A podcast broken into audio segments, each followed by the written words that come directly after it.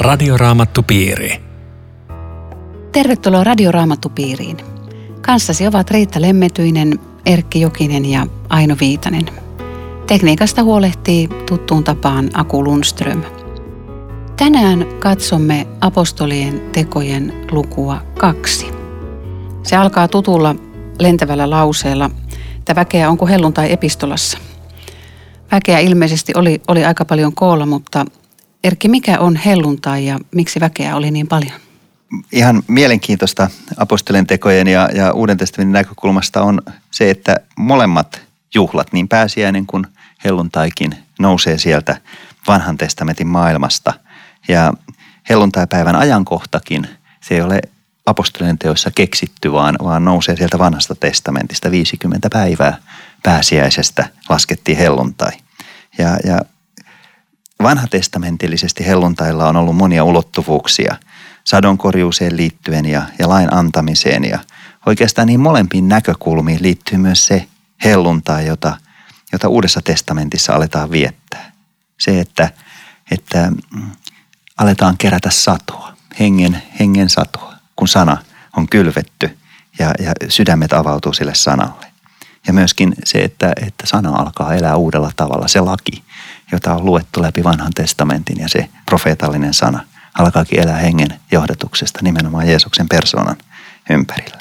Tällainen juhla on helluntai, se synnyttää kristillisen kirkon. Niin, eikö se ole jännä, että, että nyt kun sä puhut noista vanhan testamentin pyhistä, että Jeesuksen sovitustyö tapahtui eksaktisti juutalaisena pääsiäisenä, eli juhlapäivänä. Nyt tämä helluntai, pyhän hengen vuodattaminen ihan samalla lailla tapahtui juutalaisena mm. Juhlapäivänä. Joo, eli joo. tavallaan niin kuin Jumala nivoo omaa historiaansa, mitä jo oli, ja jatkaa siitä. Tämä on, tämä on yksi ja sama Jumalan työ, pelastushistoria, joka, joka tässä etenee. Eikä tämä ole ensimmäinen helluntai, jota apostolit viettää. Jeesuskin vietti monta monta helluntaita niin, yhdessä apostolien kanssa, Joo. mutta nyt tämä on hiukan – erityinen helluntai. Tämä on Tässä ihan erityinen jotakin, helluntai.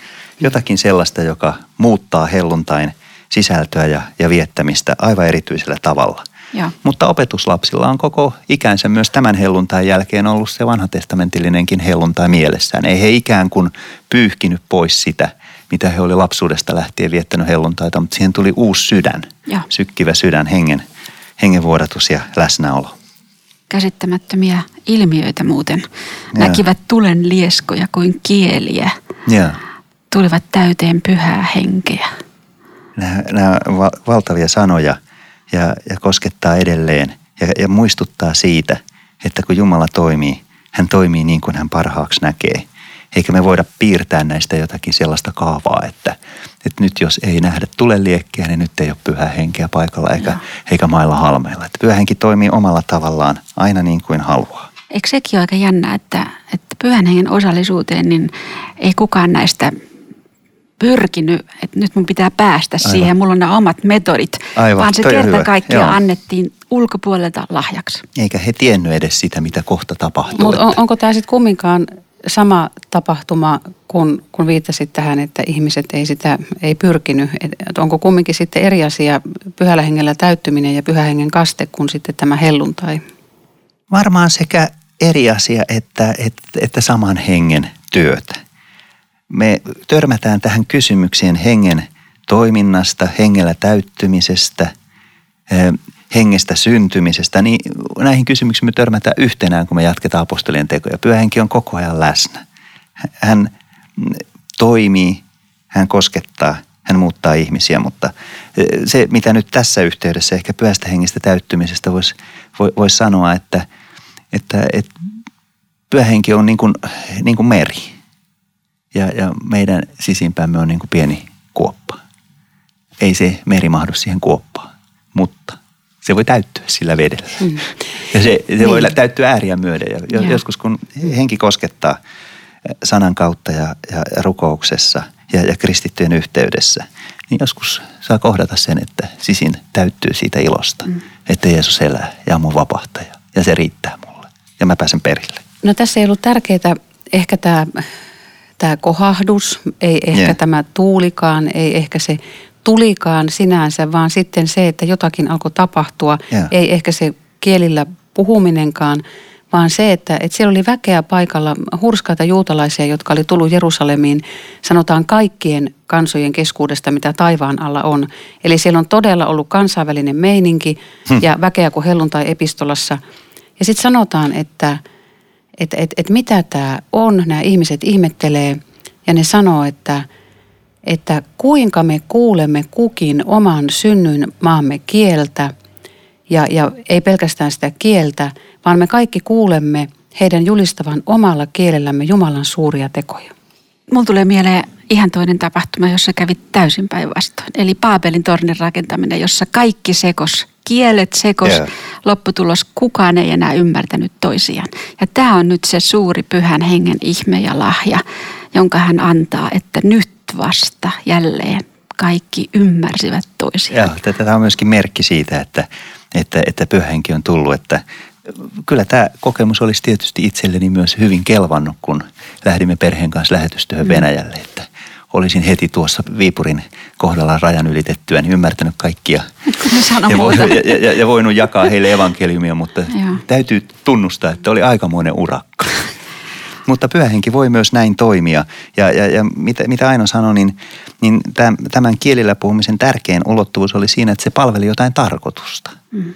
Uusi testamentti puhuu yhtenään siitä, että kielillä puhumisen merkitys on se, että se palvelee jotakin tarkoitusta. Se ei palvele ihmisen omaa tärkeilyä tai, tai erityisyyttä, vaan se palvelee sitä tarkoitusta, että Jumalan suuret teot mm. ja Jumalan rakkaus tulisi jotenkin ihmisen ulottuville. Ja tässä se näkyy siinä konkreettisena asiana, että he osas puhua ja. hengen johdatuksesta ihmisille heidän äidinkieltään. Mutta aina kun viittasit tuohon kansanjoukkoon, niin täällä on siis todella todella eri puolilta maailmaa.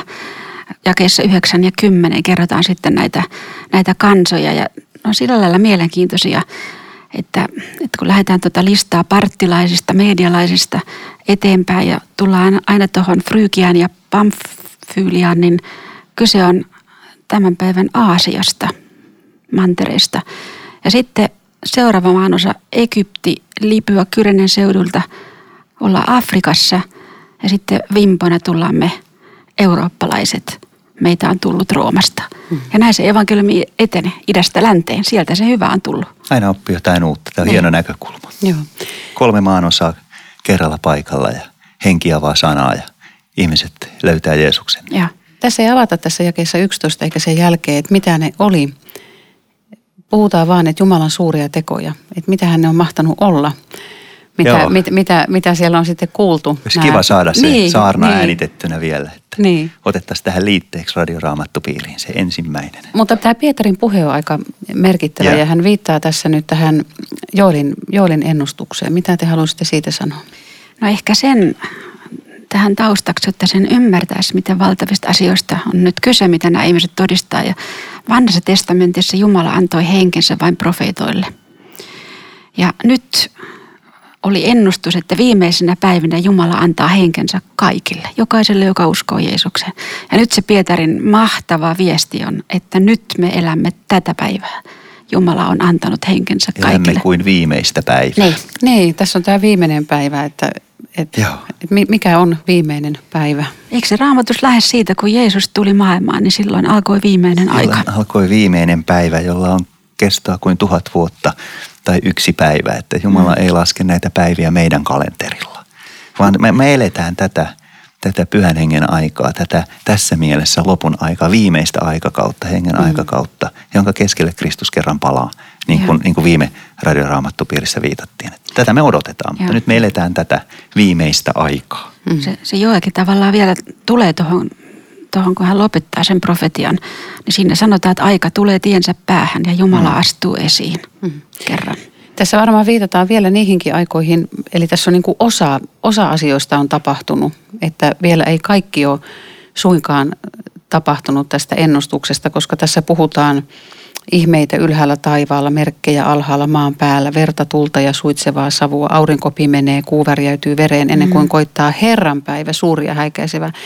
Eli nyt on jotain vielä kumminkin tapahtumattakin, mm. eikö vaan? Taas tämä odotus. Me odotamme jotakin täyttyväksi, vaikka elämme jo sen täyttymisen keskellä. Jeesus sanoi toisaalta, että Jumalan valtakunta tulee ja toisaalta se on jo tullut ja on sisäisesti, sisällisesti teissä. Että tämä on yhtä aikaa tämä, mitä on jo täysillä menossa ja mitä kerran vielä tapahtuu. Mm. Ja se, siinä kuvataan siis, kun Jumala astuu esiin ja hän tulee tuomitsemaan, niin se on, se ei ole mikä tahansa päivä. Ja, sen takia Raamattu puhuu niin usein pelastuksesta. Silloin, silloin on tärkeää, että pelastuu. Kyllä, mutta se mitä Aino, Aino sanoi jo tässä, että, että näinä päivinä se koskee kaikkia ihmisiä, niin, niin se tulee jotenkin voimakkaasti esiin tässä jakeessa 21. Mutta joka mm. huutaa avuksi Herran nimeä, se pelastuu. Jokainen. Jokainen, joka huutaa avuksi, jokainen, joka kääntyy Jeesuksen puoleen, tunnustaa Jeesuksen vapahtajaksi, niin, niin on mukana tässä hengen elämässä ja, ja, ja Jumalan valtakunnassa. Eikä, eikä siinä tarvi hätäillä. Että jos mä en näe tulelieskoja tai en kuule, en, en näe mitään merkkejä, niin onkohan mä ihan pihalla. Hmm. Et Tässä pihalla, tulee mieleen tosi, tosi hyvä kohta Johanneksesta sanotaan, että yeah. hän, hän ei tehnyt yhtään tunnustekoa – mutta kaikki mitä hän puhuu, niin kansa kuunteli ja mm. usko, usko sitä hänen todistusta. Mä oon jotenkin lohduttanut mm. se, Se on että, totta. Hän oli niin mm. vilpitön, niin suora mm. ja, ja ja minkä se, todistuksen joo. Jeesus sanoo Johanneksesta, että, että vaimosta syntyneiden joukossa joo. yhtään suurempaa. Ja sitten kumminkin sanotaan, että hän ei tehnyt yhtään ainutta tunnustekoa joo. ja kuitenkin kaikki usko sen julistuksen. Että se, oli, se oli tärkeää, että mitä julistetaan. Kyllä, eikä Mut, kenenkään, joka kääntyy Jeesuksen puolen, tarvitse pelätä sitä, Kyllä. että mä jäisin ulos. Tuohon vielä tekisi mieli lisätä, että jotenkin evankeliumi ja Jumalan armo on tuotu niin alas, kun se mm. vaan voi alas tulla, että jokainen, kyllä. joka huutaa avoksi, pelastuu. Joo. Si- siinä on kyllä suuri aks- Ei aksentti. yhtään ehtoa. Niin siinä ei sanota, että, että kaikki muut, jotka huutaa paitsi Riitta. Niin. Joo, ei sanota. Joo. Ei yksikään, sanotaan pienoissa evankeliumissa, Joo. joka kääntyy hänen puoleensa joudu ulos. Tämä on Radioraamattu Piiri. Ohjelman tarjoaa Suomen raamattuopisto. www.radioraamattupiiri.fi Jatkamme keskustelua apostolien tekojen luvusta kaksi. Studiossa ovat Riitta Lemmetyinen, Erkki Jokinen ja Aino Viitanen. Jokainen, joka huutaa avuksi Herran nimeä, pelastuu. Nyt Pietari jatkaa voimakkaasti puheessaan siitä, että, ja haluaa osoittaa, että kuinka Jeesus oli Jumalan valitsema mies juuri heitä varten ja, ja kaikkia meitä varten. Jumala vahvisti sen voimateolla, merkeillä ja ihmeillä ja, ja, ja se oli todistusta siitä, että kuka Jeesus oli. Nyt Pietari sitten aika tylystikin sanoo, että te surmasitte tämän Jeesuksen ja, ja te panitte lakia tuntemattomat pakanat naulitsemaan hänet ristiin ja, ja, ja hän toteaa, että, että tämä kansa, joka kuuntelee nyt tätä Pietarin puhetta, niin he on syyllisiä. Mikä tämä ihmisten reaktio oli ja Ensinnäkin voisi vois miettiä itse puhujaa. Sehän on siis täysin muuttunut mies, että seitsemän viikkoa aikaisemmin se kiesi Jeesuksen ja, ja vannoutumalla vannoi itsensä siitä irti. Mm. Ja nyt se pitää tämmöisen puheen. Mm. Ja puhuu ihmisille, jotka oli myöskin pitkäperjantaina paikalla. Ne oli todistamassa tätä kaikkea. Nyt se sanoo, että te löytte Jeesuksen ristille. Mutta se oli Jumalan suunnitelma. Te operoitte roomalaisten kanssa. Ja tämmöinen on niin kuin profeetallinen sana, että se Joo. myös paljastaa – ihmisen elämän ja, ja paljastaa hänen asemansa Jumalan edessä. Että ei me voida millään puolustaa itseämme niin kuin toisaalla sanotaan. Et se, se käsittämätön rohkeus on, on todella niin kuin semmoinen, joka, joka puhuttelee. Sä sanoit Riitta tuossa, että, että se kuitenkin oli Jumalan suunnitelma, että, että vaikka hän syytti niitä ihmisiä, että te olette tehnyt tämän teon. Ja, ja sitten sä kumminkin sanoit, että se oli Jumalan suunnitelma. Mutta Pietari ei kumminkaan päästänyt vapaaksi vastuusta näitä ihmisiä. Mikä vastuu näillä ihmisillä on? Jumala käytti syntiä sovittaakseen synnin, mutta se, ei se meitä vastuusta päästä, että me olemme syntisiä ja tehneet syntiä. Hmm. Että näin, näin se on, en mä osaa sitä paremmin sanoa. Sitten tulee ylösnousemus ja siihen meillä ei ole minkäänlaista osaa niin, aika arpaa. Näin se on, eikä, eikä koko evankeliumin sanomalla olisi mitään merkitystä, jos olisi joku toinen tie ja. kuin, kuin syntien tunnustamisen ja armon omistamisen tie. Että raamattu rajaa sen tien kyllä aika tarkkaan yhteen ainoaan tiehen oman synnin tunnustamiseen ja armon vastaanottamiseen. Se on, se on loistava tie, niin kuin nähdään tässä, että se tie avautuu tässä saarnassa kyllä ihmisille aika kirkkaasti. Mm. Pietari tuossa toteaa, että, että ei ollut mahdollista, että kuolema olisi voinut pitää Jeesusta vallassaan. Ja sitten hän, hän siirtyy Daavidiin. Ja hän sanoo aika merkilliset sanat tuolla, viittaa vanhan testamentin kohtiin myöskin, että minä näin alati edessäni Herran. Hän pysyy oikealla puolellani, etten horjahtaisi. Siksi minun sydämeni iloitsee ja kieleni riemuitsee. Vieläpä ruumiini on lepäävä toivossa, sillä sinä et hylkää sieluani tuonelaan, etkä salli pyhän palvelijasi ruumiin maatua. No Davidhan on kyllä maatunut, hmm. eikö vaan? Kyllä, mutta tässä niin kuin muuallakin raamatussa, kun puhutaan Jumalan valtakunnasta, niin se vähän niin kuin synonyymi sille on Daavidin valtakunta. Että se, mitä Daavid perusti tähän aikaan ja, ja se Israelin valtakunnan mahti ja loisto, jonka Daavid rakensi, on ikään kuin kuva, heijastus siitä koko maailmaa koskevasta valtakunnasta, jonka Jeesus perusti ylösnousemuksellaan. Ja se, että hänen ruumiinsa ei maatunut kertoa, että tämä uusi valtakunta, uusi, uuden Daavidin valtakunta on, on ikuinen valtakunta. Ja, ja sen osallisuuteen astuminen merkitsee myöskin osallisuutta kuolemattomuuteen. Ja, ja tämä Pietarin lainaus psalmista 16 on jotenkin valtavan kaunis ja vallottava. Että mitä se merkitsee, kun Jeesus muuttaa majaan, majaksi tai tekee majansa meidän sydämeen. Että e, se on jotain sellaista, joka niin kuin vaan tämmöisillä kielikuvilla tai, tai, tai melkein kuin runon sanoin voidaan ilmaista, että minun sydämeni iloitsee, kieleni riemuitsee ja ruumiini lepää. Koko ihmisen olemus saa uuden värin, ikään kuin mustavalkoinen muuttuisi värilliseksi tai kaksi ulotteinen muuttuisi kolmeulotteiseksi. Joo, toi... Avautuu elämään uusi syvyys. Joo, toi on siis sanot tosi kauniisti, mä koska ajatellut sitä tolleen, mitä usko antaa. Joo. Ruumiinikin lepää toivossa. Joo, vaikka maatuukin. Vaikka maatuukin. Ja vaikka rapistuukin sieltä ja täältä. Niin, eli kristityn toivo on se, että me saadaan myöskin ylösnousemus ruumis, että me ei olla mitään leijalevia henkiä siellä Kyllä. taivaassa yeah. sitten, että – Joo, tästä avautus hyvinkin niin. mielenkiintoinen keskustelu, että, että mitä, mitä sitten tapahtuu ihmiselle mm. kuolemassa. Ja mm. Raamattu jättää tässä meidät aika vähille eväille, että, että vähän niin kuin Jeesus sanoi, että ei ole teidän asianne tietää. Niin, että mutta kuitenkin se meidät luvataan toivo. se ylösnousemusruumis. Niin, se luvataan mm. ylösnousemusruumis ja luvataan, että, että, että niin kuin jäädään odottamaan valossa ja toivossa – niin, niin tässä ajassa kuin kuoleman jälkeenkin sitä lopullista ja luvattua yeah. valtakuntaa, jonka Jeesus on jo mennyt valmistamaan ja johon meidät, meidät kutsutaan. Tässä riittää tutkimista. Tämä on tämä Davidin kohta tässä, niin on tosi moniulotteinen ja, ja varmaan raamattupiiriläiset voi tutkia sitä monista lähdeteoksista. Mm. Ja, ja lukea tuon psalmin 16, jossa näkyy se, että, että kun, kun opetuslapset käytti – käytti, käytti vähän toista tekstiä vanhasta testamentista, niin hiukan ne sanat muuttuu, mutta tämä, nämä jakeet menis näin, että minun sydämeni iloitsee, mieleni riemuitsee ja ruumiini ei pelkoa tunne. Mm.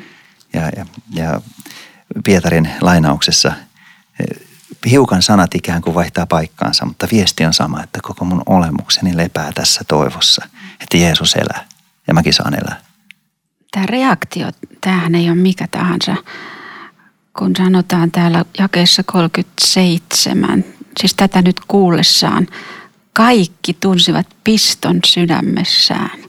Jo, jo tämä sai mut miettimään tämmöistä, että nyt se puhe alkoi näin, että te naulitsitte ristille, te operoitte mm. roomalaisten kanssa, te, te, te. Siis lopputuloshan voisi olla vaan, että me käydään sun kurkkuun ja me revitään sut kappaleiksi, häivyttää maan päältä.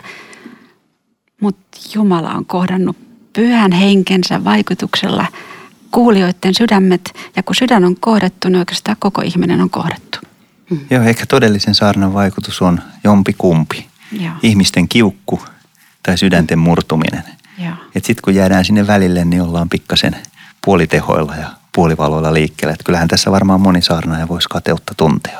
Tässä on se evankeliumi tässä puheessa kuitenkin se, se juuri, että, että Jumala herätti Jeesuksen. Mm. Kuolema ei voinut häntä pitää.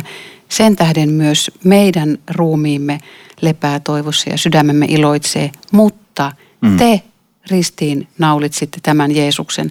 Ja se vaikutus on aika huikea. Kansa kysyy heti, että mitä meidän pitää tehdä?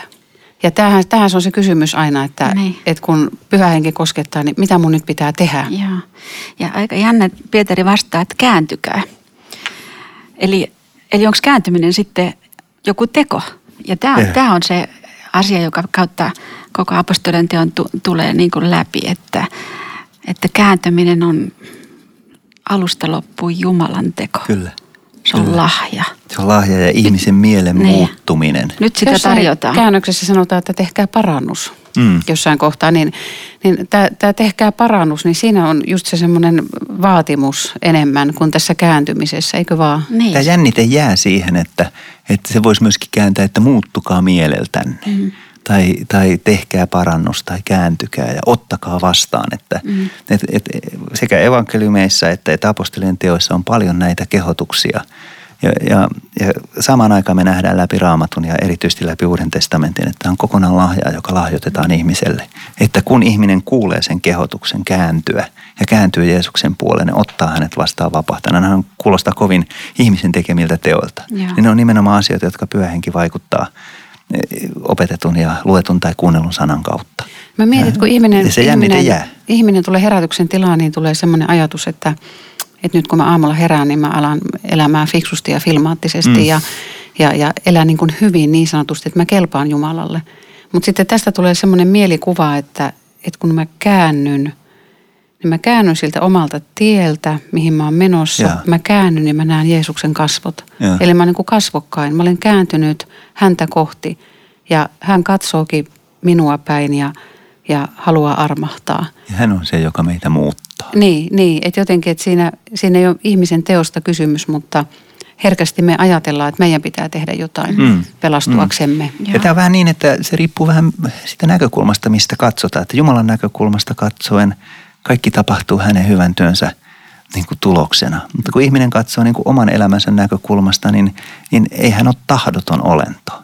Hän ei ole sillä tavoin passiivinen siinä, ettei hän edes tietäisi, mitä hänen elämässään tapahtuu. Vaan ihmisen näkökulmasta katsoen, niin, niin, niin hän on ottanut sen sanoman vastaan. Mm. Hän, on, hän on mennyt johonkin tilaisuuteen, jossa sitä sanomaa on julistettu. Sekin on Jumalan työtä tietysti. Mutta ihmisen näkökulmasta hän on koko ajan aktiivinen. Hän lukee raamattua ja, ja menee jonkun luo ja kysyy, että mitä sä ajattelet näistä uskoasioista. Ja voisitko sä neuvoa mua. Ja kyllähän siinä koko ajan näkyy se, että ihminen myöskin toimii. Joo. Mutta työ on kokonaan. Jumalan työtä. Ja se jännite, se ei tavallaan aukea millään matemaattisella kaavalla, että kokonaan 100 prosenttia Jumalan työtä. Ja koko ajan ihminen kuitenkin myös etsii, kääntyy, ottaa vastaan. Tämäkin tämä ottakaa itse kukin kaste, niin siinäkin on oikeastaan suuri evankeliumi, koska meistä ei kukaan voi kastaa itse itseämme. Totta. Jumala kastaa, Niin, joo, välikatto kyllä. on Hyvä- ihminen. Eli kaikki on sitä samaa evankeliumin lahjaa. Kyllä. Parannus ja kääntyminen ja Joo. kaste, kaikki on Ottaminen, lahjaa. kyllä. Meille, meille jää vaan käsien ojentaminen. Mua helpotti kerran, mä muistan, oliko Seo Rosoniuksen kirjassa, kun siinä pohdittiin sitten, verrattiin niin kuin neitsyt Mariaa ja sitten jotain muuta, Joo. muuta hirveätä rikollista, julkisyntistä ihmistä. Ja, ja siinähän jotenkin pyöritteli sitä niin, että kumpi nyt on, on niin kuin parempi tai puhtaampi tai jotenkin. Niin kyllähän ihminen ajattelisi, että okei, se neitsyt Maria on nyt fiksumpi ja parempi ja sitten se julkijumalaton, niin totta kai me, meillä on heti selvät jaottelut.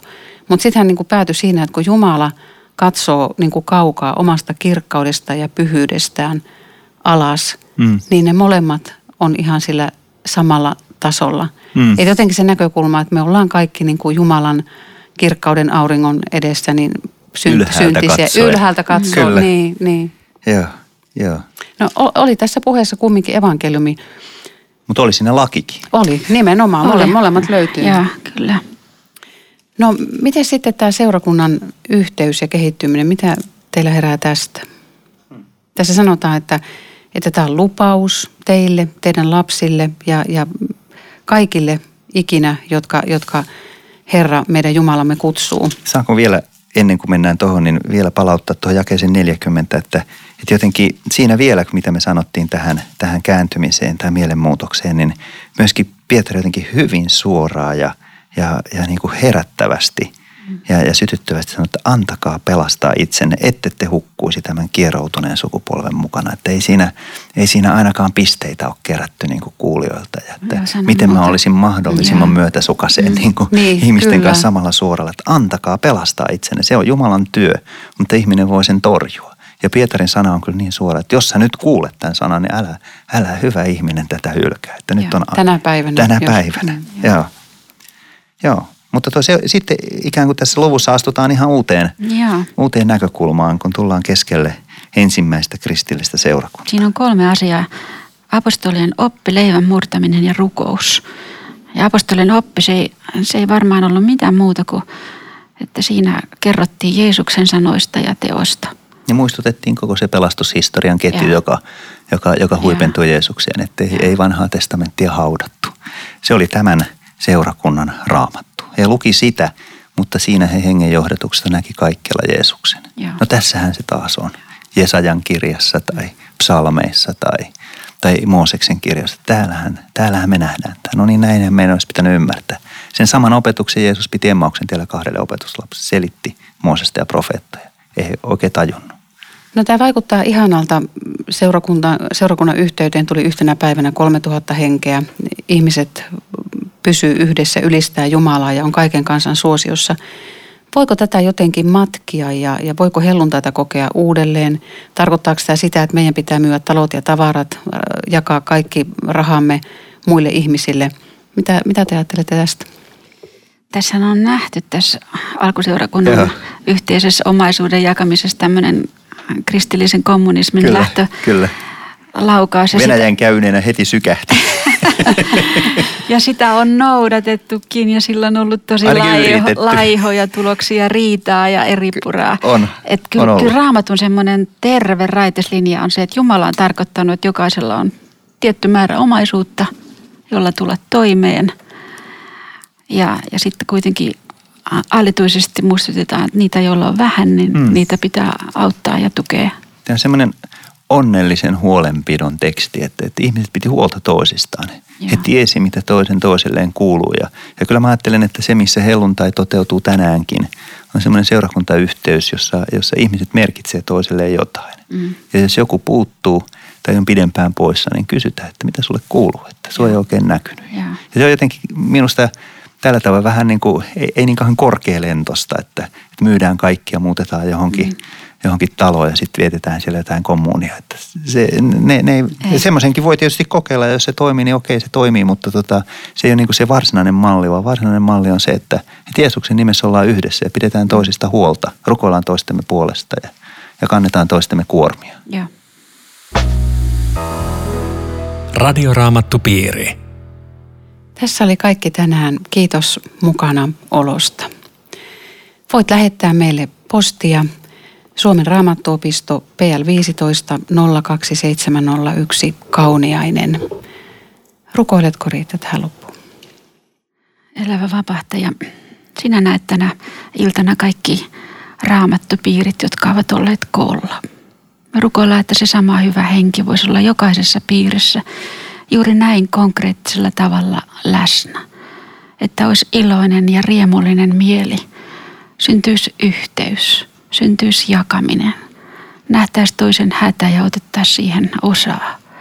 Herra, anna tätä hyvää henkeä meidän seurakuntiin ja meidän kirkkoon ja käytä myös meitä siinä välikappaleina ja poista meistä kaikki asiat, mitkä estää yhteyttä. Aamen. Radioraamattupiiri. www.radioraamattupiiri.fi